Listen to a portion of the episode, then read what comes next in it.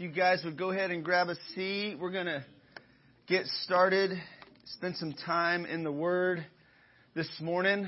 Uh, we are continuing our series on Psalms in the summer. And I just love the book of Psalms for, for various reasons, as the saints have for hundreds of years. The Psalms have been key portions of scriptures to, to inspire the worship of God, to inform us about who God is. Um, and here's the interesting fact, too, that in the New Testament, the book of Psalms is quoted more than any Old Testament book. The book of Psalms is quoted in the New Testament. The New Testament writers refer back to and quote and allude to the book of Psalms more than any other book in the Bible, uh, Old Testament book. And so uh, one of the, one of the reasons why so many people love the Psalms, including myself, is because they're so real and they're so raw, and they uh, they express raw emotion, whether that's a, a positive, joyful, delightful emotion, or whether it's a, a sorrow and lament, discouragement, pain. It, it just uh, the Psalms model for us a personal relationship with God. And so if you want to go deeper in your relationship with God, you can do what saints of old have done for hundreds of years and use these Psalms to move you into times of communion with the Father, into times of praise, into uh, the Psalms give you words, uh, it helps you articulate things that are in your heart. It's amazing how um, how the Psalms can do that, how songs can do that. Many of the Psalms are songs. Songs often give us articulation of like what's inside of us, and we don't know how to say it. It gives us expression of those things uh, within us, and then it also teaches us. The book of Psalms teach us. Um, we're going to look at Psalm Psalm 95, and this is actually one of the top psalms um, that has been used to call the people of God to worship. In this psalm, we see uh, the psalmist telling us what worship is. It describes what worship is. In this psalm, we see uh, how to worship. There, there are a few calls to worship. Okay? And in this psalm, there are reasons why we should worship, worship God. And we all need that because we, you know, we need to have some, some, some biblical conviction and truth behind why we're singing, why we're sacrificing and giving our lives to follow this God. We, we worship, worship demands that it, that each part of us engage God.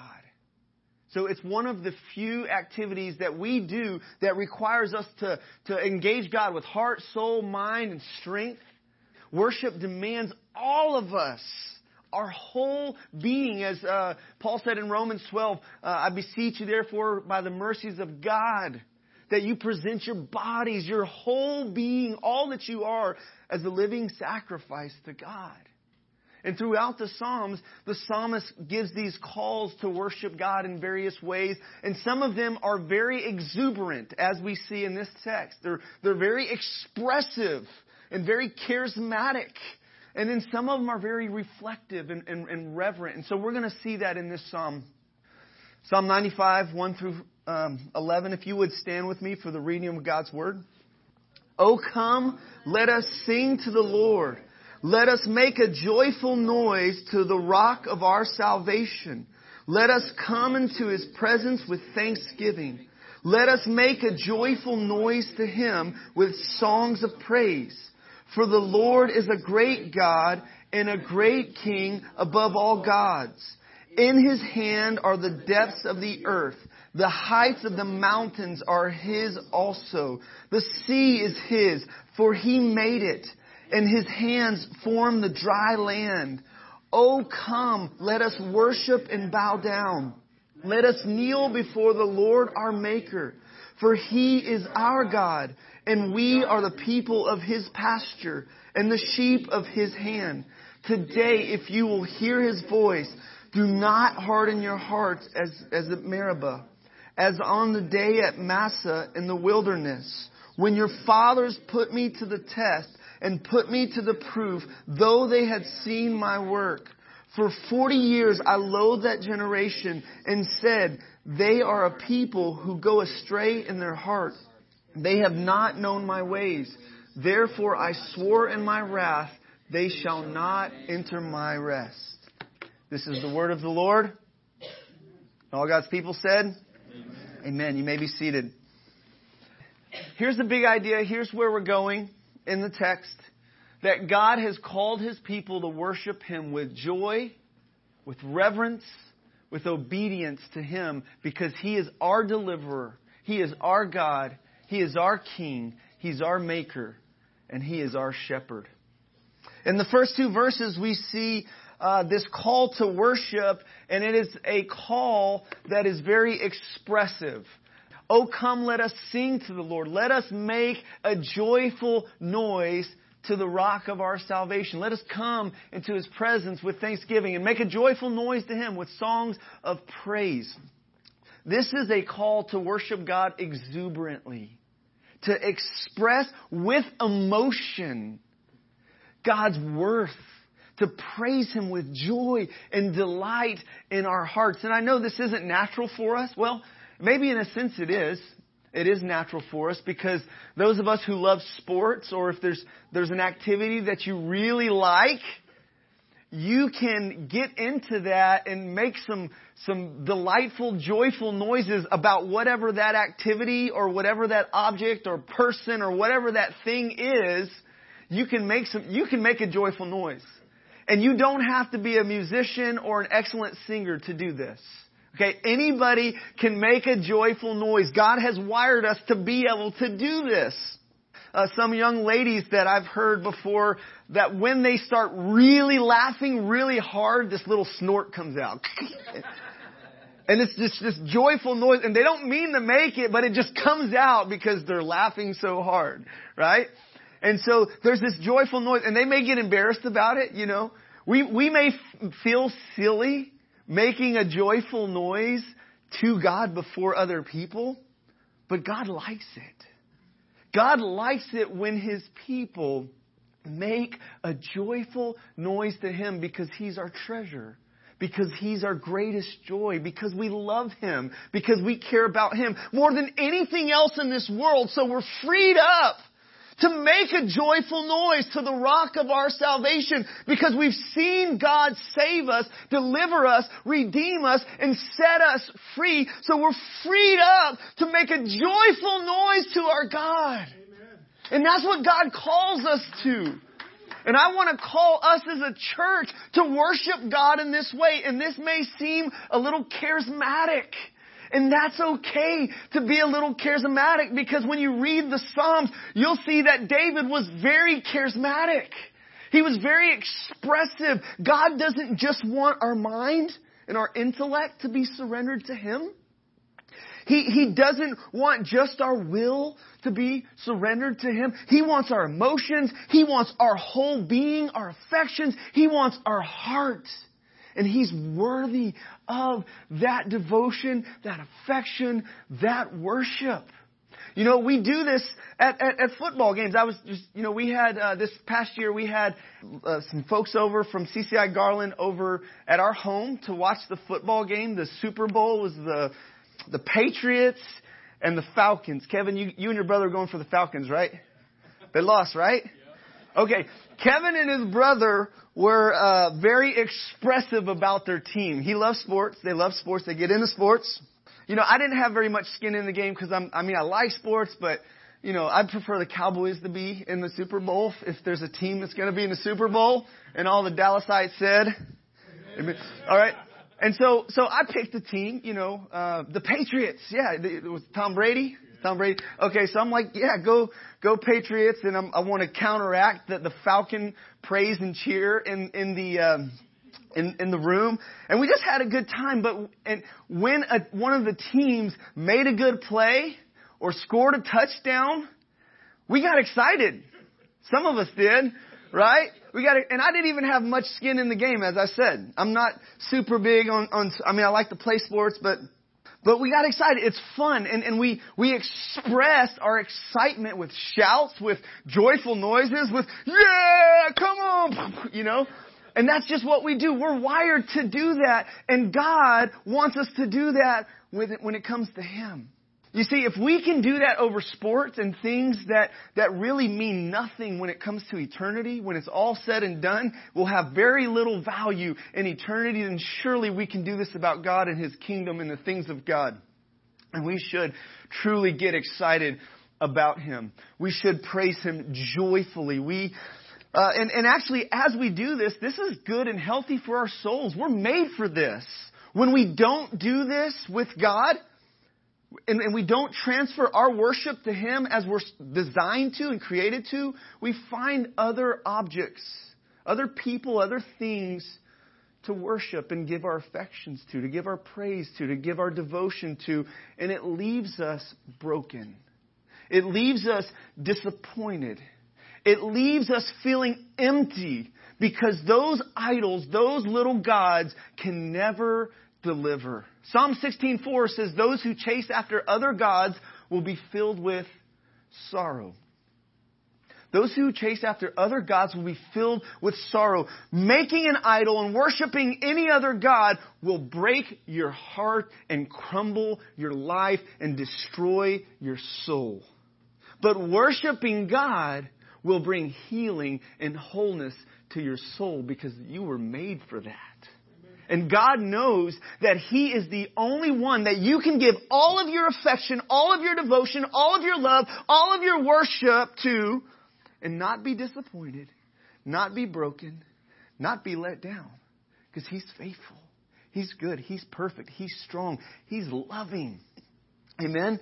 Uh, in, in Psalm 16:11, there's a contrast between that sorrow that idolaters experience, and there's a contrast between the worshipers of God. It says, "In the presence, in your presence is the fullness of joy, and at your right hand are pleasures forevermore." There's the contrast, and so we should come before God with joy.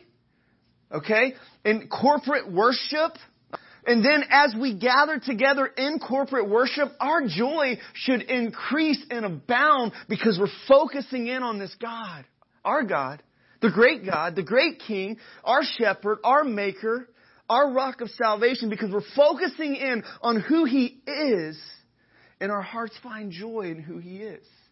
In the midst of this broken world that we're surrounded by, and the news reports of this broken world that we're surrounded by, when we come to God in corporate worship, we get our eyes off of those things, off, off of the corruption of this creation, and onto the perfection and beauty of our Creator. So we're made for this. And this will help us with our joy. This will help guard our hearts from being heartbroken we're called to worship with joy, with reverence, obedience, because He is our deliverer, our God, our King, our Maker. Let me just uh, address what is worship. Give give a definition. Worship is attributing ultimate value to someone or something. It's attributing ultimate value to someone or something. Um, Tim Keller he illustrates this well with a with an illustration of a lady uh, who had an old piece of jewelry uh, and her attitude towards that old piece of jewelry was, you know, that old thing, and you know, it was sitting in the the jewelry box and wasn't used very much. Uh, but then she went and got it appraised by a jeweler, and as the jeweler was looking at it, he was astounded by the, the details, the cuts, the beauty, and the value of this piece of jewelry. It was worth so much. And this lady was sitting on it. it was, she inherited it through her family and it was passed on down and she was like, oh, that piece of jewelry, yeah, she hardly ever wore it. Uh, but then when, when, when she was able to discover the value of that piece of jewelry, she had a greater appreciation for it. And there are many people who treat God like an old piece of jewelry that has very little value. They've become familiar with God and, and the things of God. And so their praise for Him and delight in Him is, has waned and, and their, their love for Him is, is cold and their devotion to them, to Him is weak. But when you and I see the beauty of who He is, the glory of who He is, the value and the worth of Him, then we're going to worship Him appropriately with joy, with reverence, with obedience, with surrender to all that He is. Uh, because he's our, he's our, as the verse says, He's our rock of salvation. He delivers us. He has delivered Israel over and over and over again. Israel found deliverance from God. He delivered them out of Egypt. He delivered them from the hands of their enemies over and over again. And church, He has delivered us through Jesus Christ once and for all. He has delivered us, and He delivers us when we cry out to Him in times of trouble. He's ever present. He's there. He shows up. We call upon His name. He shows up. He heals. He delivers. He sets free. He protects. He guides. He provides. This is our God. He's our rock of salvation. And when we see Him as this, and we see the value in who He is, we're going to worship Him appropriately. Amen? And so, uh, the, the Old English word, the, the word worship comes from the Old English word worthship. Okay? So there's, there's worth expressed in our worship. Okay? We're, we're expressing worth to God. I remember one time I was driving down the road. I was, I felt like the Spirit was telling me to go talk to these young people playing football, and I was tired. I wanted to go home and eat and go rest, and I didn't feel like stopping and talking, so I just kept on driving and and I, I saw a street. I passed a street called Worth Street, and I just couldn't just keep going. As as the thought came to my mind, is God worth my obedience? Is He worth that I just turn around and just go talk to those kids about Jesus? And so I did. I turned around and I went and talked to them, and I'd love to tell you they got saved and became preachers and changed the world and stuff, but I don't know what happened, but but I shared I was faithful to that little prompting of the Spirit because God's worth it. And God speaks to us every day. There's these little promptings. And as this text says, today, if you'll hear His voice, don't harden your heart. Okay? Behold His worth, His beauty, His glory, and respond to it with obedience, with surrender, with devotion. I'm getting ahead of myself. Um, there, there, were also some missionaries, um, uh, Moravian missionaries, that were trying to reach this people group that were slaves on an island. And the only way that they could get onto that island was unless they became slaves themselves. And so they decided to make a great sacrifice, leaving their home and their comforts and their family. And they go on this boat and they sell themselves as slaves to, to reach this people group. And as they're on that boat, can you just imagine saying goodbye to your friends and family? Just just by, because for the gospel's sake and for the sake of this people group. And as they're on the boat, they say, as they're saying goodbye to friends and family, and it could be heard, Worthy is the Lamb to receive the reward of his suffering. Worthy is the Lamb to receive the reward of his suffering. Jesus is worth it. He's worth our worship. He's worth everything that we give him and He wants it all. And He actually knows, He knows that it's actually our, to our greatest joy and our greatest good for us to give Him all. Not just a little part of our heart. You can have this on Sunday and maybe this on Wednesday and maybe I'll do this, you know, spend some time with you during a week or something. He wants it all. He wants to walk with you in life and He wants you to commune with Him and find your joy, your strength, your salvation in Him. He wants to shepherd us as a good shepherd. And so when we have this kind of relationship with God, it's just fitting and appropriate to sing joyfully, to make joyful noises to God, to, to sing to Him with this abandon and this, this um, undignified expression as David did. David danced before God when they got the Ark of the Covenant the Ark of the Covenant got returned to Israel, and David was just like overjoyed. He was leaping, he was singing, and he had this kind of dress uh, garment on, and he was kind of looking goofy, especially for a king. He was undignified before the people, and his his wife, Michal, Michael, did not like what was going on. She was like, "I can't believe that you're doing that as the king." And so but David said, I will become more undignified than this. He celebrated God. God was his greatest joy and treasure. And therefore, as he focused on the beauty and the greatness of who God is, his eyes weren't on himself. and the opinions of other people around him. And so if you're somebody who struggles to express unhindered worship to God, and, and we all have some hindrance in our worship of God. Our worship is not perfect. Okay? None, nobody's worship is perfect, perfectly pure. All of us struggle with some hindrances when it comes to worship. We don't worship God perfectly as we ought to, right? But one of the things that's great about our God is that when we fail to worship Him as we ought to, He is He's merciful and He's gracious. The other gods that we worship aren't, aren't so forgiving. The other idols that we make aren't so forgiving, but our God is merciful and gracious, even though we bring uh, uh, an offering of worship that isn't completely perfect. So worship is ascribing ultimate value to God, to someone or something. Uh, this psalm also tells us how to worship. So it, it, tells us to worship the Lord with exuberance and with emotion. Okay? Uh, God God likes it when we express emotion to Him, our affection, our heart affection. I mean, husbands or wives, think about this. If if your husband or your wife says, "Hey, sweetie, I want I want to go on a date. Can we go on a date tonight?" And there's no there's no delight, there's no emotion. Can we go? In in that, and being with that person, and the thought of being with your spouse, how how will your spouse feel? Right? You're, you you want the the heart of your spouse.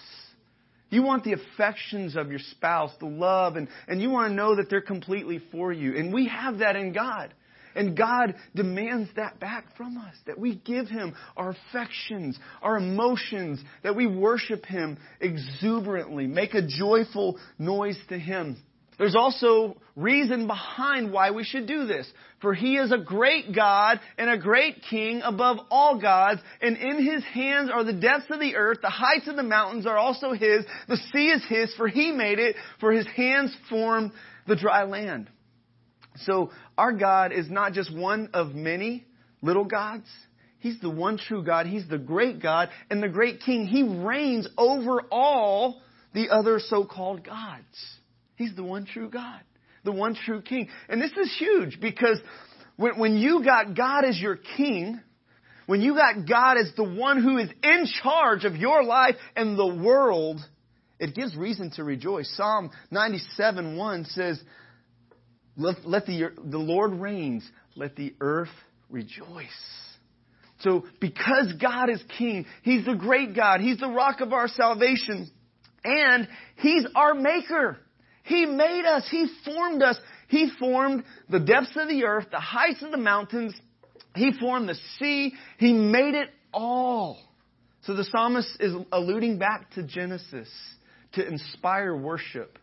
The reality of our Creator should inspire our worship of the Creator and not the creation. We should look at the creation and be inspired to give our affection and devotion and praise to God, our Creator. Uh, here's just a couple facts. So the highest mountain is Mount Everest, uh, which is about 29,000 feet, 29 uh, and 20, 29,028 feet and nine inches. I don't know how they got the nine inches in measuring that thing. Uh, but but that's the, the highest mountain, okay, uh, in the world. God made that. God, that was nothing for God. I mean, that was simple for God to make. Okay, God made that. This is we're talking about the greatness of our God. The psalmist expounds a little bit on how God is great. Okay? And, and how he is distinct from all the other so-called gods. He's the one who made all this.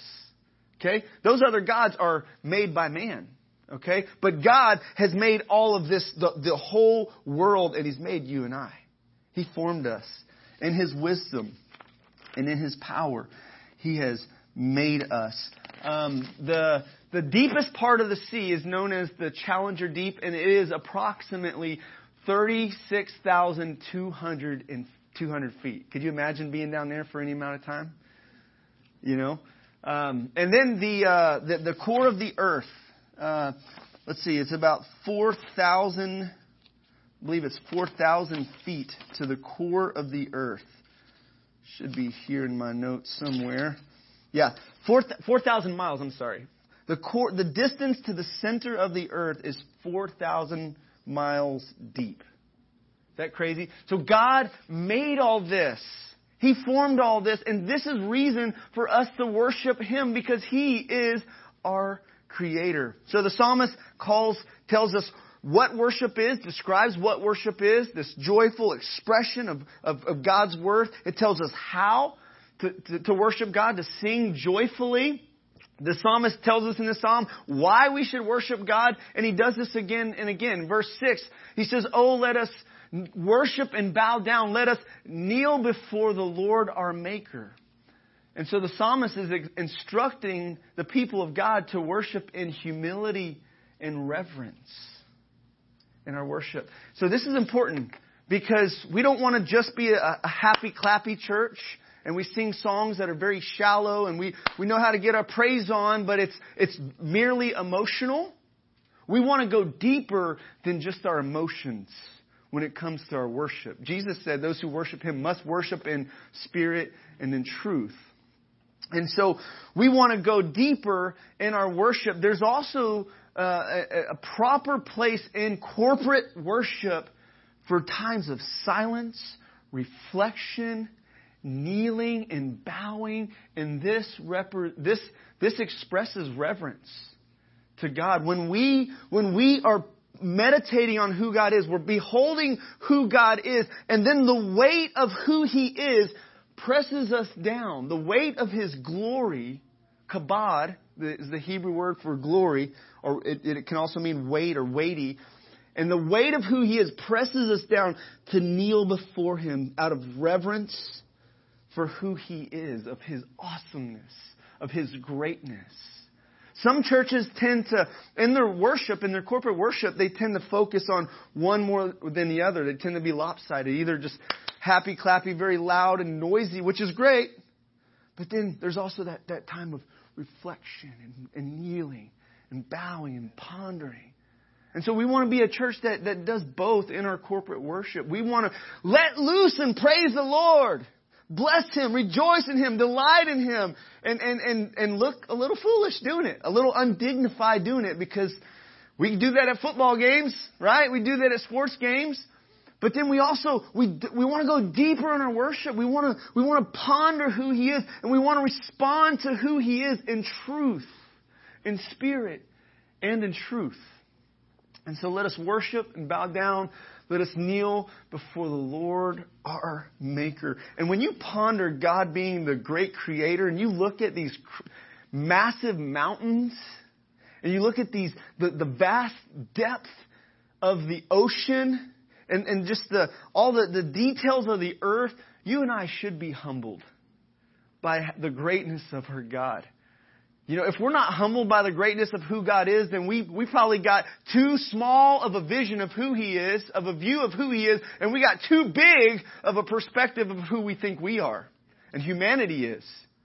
And so it's, it's when we get a glimpse of His greatness and glory and goodness that we're humbled and we're awestruck and we bow before the Lord our Maker. Re- worship is our proper response. So joyful, joyful worship, and then humble, reverent, reflective worship.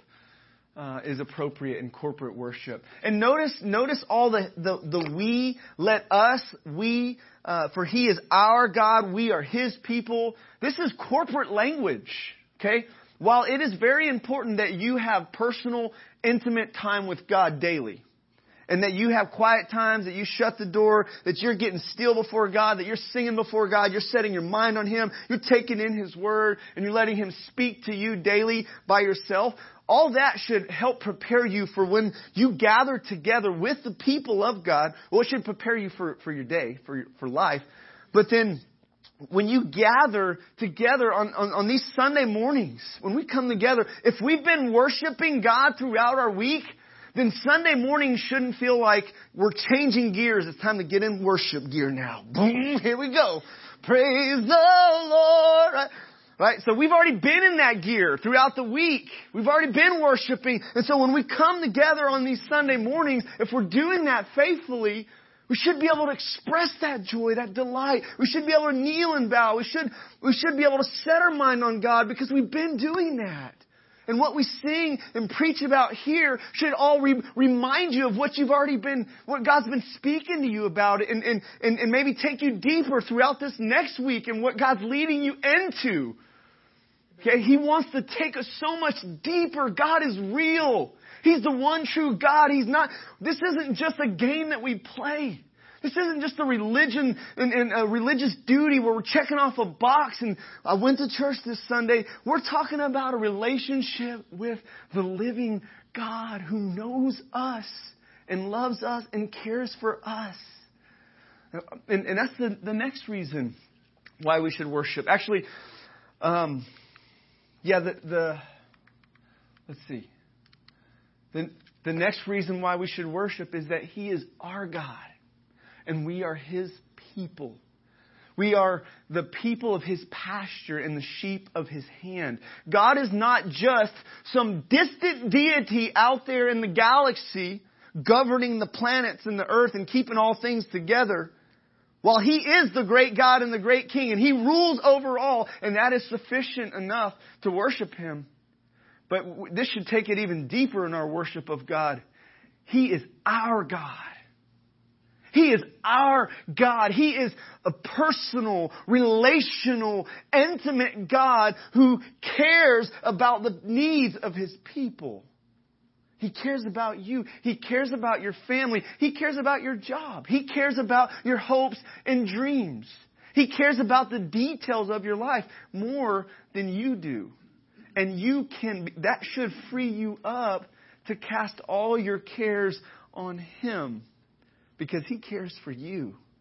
That should free you up to think more thoughts and greater thoughts about God because He's always thinking about you more than the, the number of sand, uh, grains of sand in the sea are His thoughts towards us, David says in Psalm 40. He's thinking about us. I mean, just let that soak in. Right now, God is thinking about you. I tell people that occasionally as I'm at the store. I was at um, Best Buy uh, just last night, um, and I there was a guy named Paul, and I just asked him a question, and I said, "Man, if you if you were to die today, do you feel like you're ready to to meet God or stand before Him?" And he just kind of like he was like, "Man, nobody." Nobody. I've been here for a while. Nobody asked me that. So he's a he's a Christian, and he just kind of his heart had he's gone astray as we as this, this text talks about prone to wander, as we sing about, Lord, I feel it. Here's my heart. Take it, seal it. And, and he was just thinking, like, and he, we had this kind of divine moment where, where he's reminded that, that God's real and God is thinking about him. God sees him in the busyness of his job and, and the busyness of his life and the things that are going on. God's just kind of putting his fingers saying, Hey, I'm right here. I'm right here. What about me? What about, what about our relationship, Mr. Paul? Uh, so he is our God. We are his people, the sheep of his pasture. He is our good shepherd. Christ is our good shepherd. He tenderly cares for us. He has laid down his life for his sheep so that you and I can be secure and saved and set free and in fellowship with him. He, he tenderly cares for us. He is our God and we are his people. And so, uh, the last way that, that the psalmist instructs us to worship is uh, by listening and obeying God's voice. It says today, and this is quoted in the New Testament today, if you hear his voice, do not harden your hearts as at Meribah as on the day of Massah in the wilderness, when your fathers put me to the test and put me to the proof, though they had seen my work, for 40 years I loathed that generation and said, They are a people who go astray in their heart. They have not known my ways. Therefore I swore in my wrath, they shall not enter my rest. And so, our worship shouldn't just be a Sunday morning thing.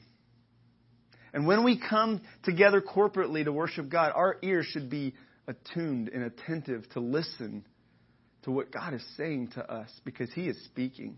The question is, are we listening? His sheep hear His voice. He's speaking. Today, it says, today, that's, that means right now, today. If you hear His voice, don't harden your hearts. Don't, don't go astray in your heart. Let God's loving kindness and His tender whispers draw you closer to Him. He's speaking. He's, and then, and then throughout this week, obey what he's speaking to you. Let what we do here on Sunday mornings kind of tune you, tune the guitar, so to speak. Tune your life. Get your life in tune with Him so that when you go back out into the busyness of your life, raising your children and working a job, that you are worshiping and obeying Him while you're there. Because God wants worship of Him to permeate every area of our lives. And if we don't do this, then our worship becomes much more hypocritical and very shallow if it's just a Sunday thing or a Wednesday thing. God wants it to be a 24 7 thing. Amen? And so worship Him by listening and obeying to His voice. And then here's another reason why we should worship Him there are painful consequences for not worshiping Him. When we don't worship Him, we, we set up idols. Okay, we complain, we, we do what the children of Israel did. So the, the word Meribah, so this is referring to uh, accounts that happen in the Old Testament with the children of Israel, places. Uh, Meribah means strife. There's this strife. Okay, God delivers them from Egypt, and then and then they're, they're, they be, they grumble, they complain, they're they're they're accusing God and Moses of just not leading them well, and they complain. There's strife between their God who loves them. They have strife towards him. And then they test him. Massah means testing. They, there's strife, there's testing. And what an offense it is to a perfect, loving, mighty, wise God to test him and say, and challenge his leadership and say, by our attitudes and by our, our complaints, that your leadership stinks. How offensive that is to God. His leadership is perfect. His leadership is perfect. And it's, it's us who go astray. He's not leading us the wrong way. He's leading us in paths of righteousness for His name's sake. He's leading us beside still waters. He's leading us to places of rest where our souls will be restored, but some of us aren't following. If you're weary and worn out, and your life is just falling apart emotionally, mentally, you're falling apart, let the Good Shepherd lead you into His rest. And that happens through coming to Him in faith and doing what we're talking about here, worshiping Him regardless of what's going on in your life. Because when He becomes everything in your life, you can be at rest about everything else that's going on, even when there's chaos. Or even when riches increase. Don't set your heart on them. Even when things are going well, you don't have to give your affections and, and attention in an unhealthy way, unbalanced way to all the things going on in your life. Give your attention to God and you'll find rest. You'll find joy. You'll find strength. You'll find wisdom. You'll find life in Him. He's a good leader. It's us who stray. I, I heard a story about an old couple driving down the road and they've been married for 20, 30 years and uh, driving down the road in the truck, and and uh, the wife looks over to the the husband and says, "Sweetie, you remember when when I used to sit right there and next to you, and as we would drive down the road, and those were such special times. And I just felt like we were a lot closer during those times." and the husband, uh, just like an old, old, old husband could, can only do, he said, Sweetie, I ain't never moved. It just kept on driving. It was her that, that moved over, you know, right? And that's how it is in our relationship with God. You know, we're, we're like, oh, I remember back when I first became a Christian. It was so sweet and so awesome and how, how great that was or, or the good old days when this or that was happening and God was doing this in my life. And, and, and God's like, I've never moved. I've been here. God is faithful. He's there. And He cares and He wants to be more involved and more intimate in our lives. But are we letting Him? Are we drawing close to Him? Are we drawing near to Him and worshiping Him? And so, so they, they didn't enter His rest. Hebrews picks up this and quotes this in Hebrews 3, 7 through 11. It says, Therefore the Holy Spirit says, Today if you hear His voice, do not harden your hearts as in the rebellion on the day of testing in the wilderness where your fathers put me to the test and saw my works 40 years. They saw the mighty works of God, and yet they, they doubted and they tested God and they complained. Therefore, I, pro- I was provoked with that generation and said, They always go astray in their hearts. They have not known my ways.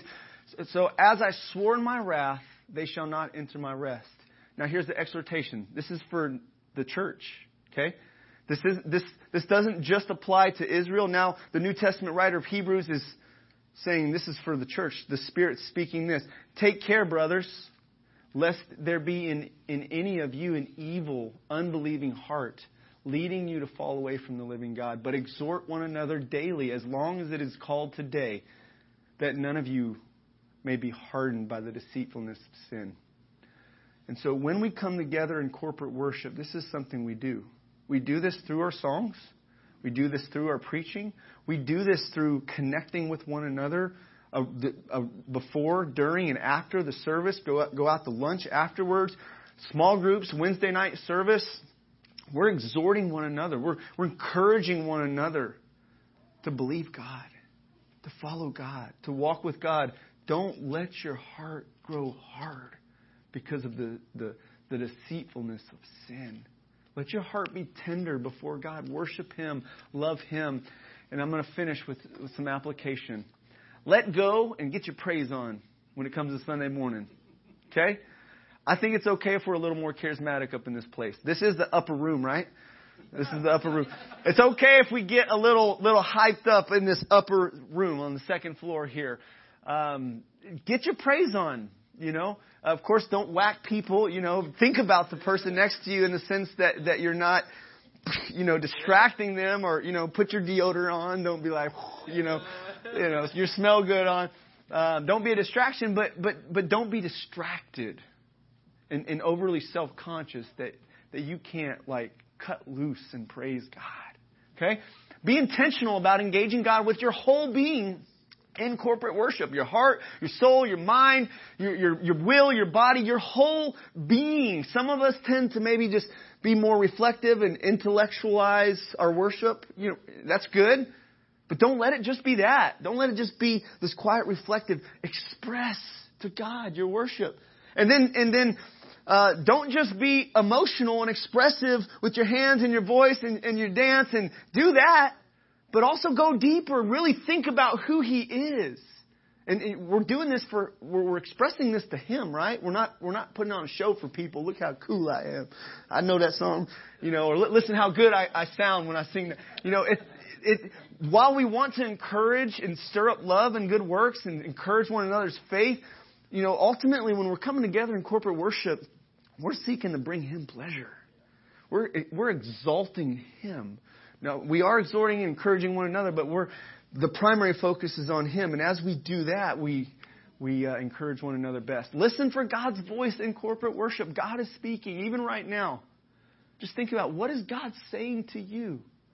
If you're a Christian, you're one of His sheep. Okay? And He cares about you, and His sheep hear His voice. He's speaking. What's He saying to you? What's he, what's he saying about your family, about your job, about your heart condition, about the way you're spending your time or your finances? What's he saying about you or to you? What's he want, what message does he want you to get? Don't harden your heart and become dull in hearing. And then let your worship carry out into your week. Monday, Monday through um, Friday, not just Friday, uh, Monday through Sunday, all right? Uh, Monday through Saturday. 24 7. Let it carry out through your, throughout your week through your obedience to God. Amen? And so, worship team, if you'd come up, it is appropriate for us to respond with a song of worship and praise to this psalm, to what God has spoken to us through His Word. It's appropriate for us to worship. And so let's do that. And as we do, just think about what, what's God saying to you? What's He highlighting? Today, if you'll hear His voice, don't harden your hearts.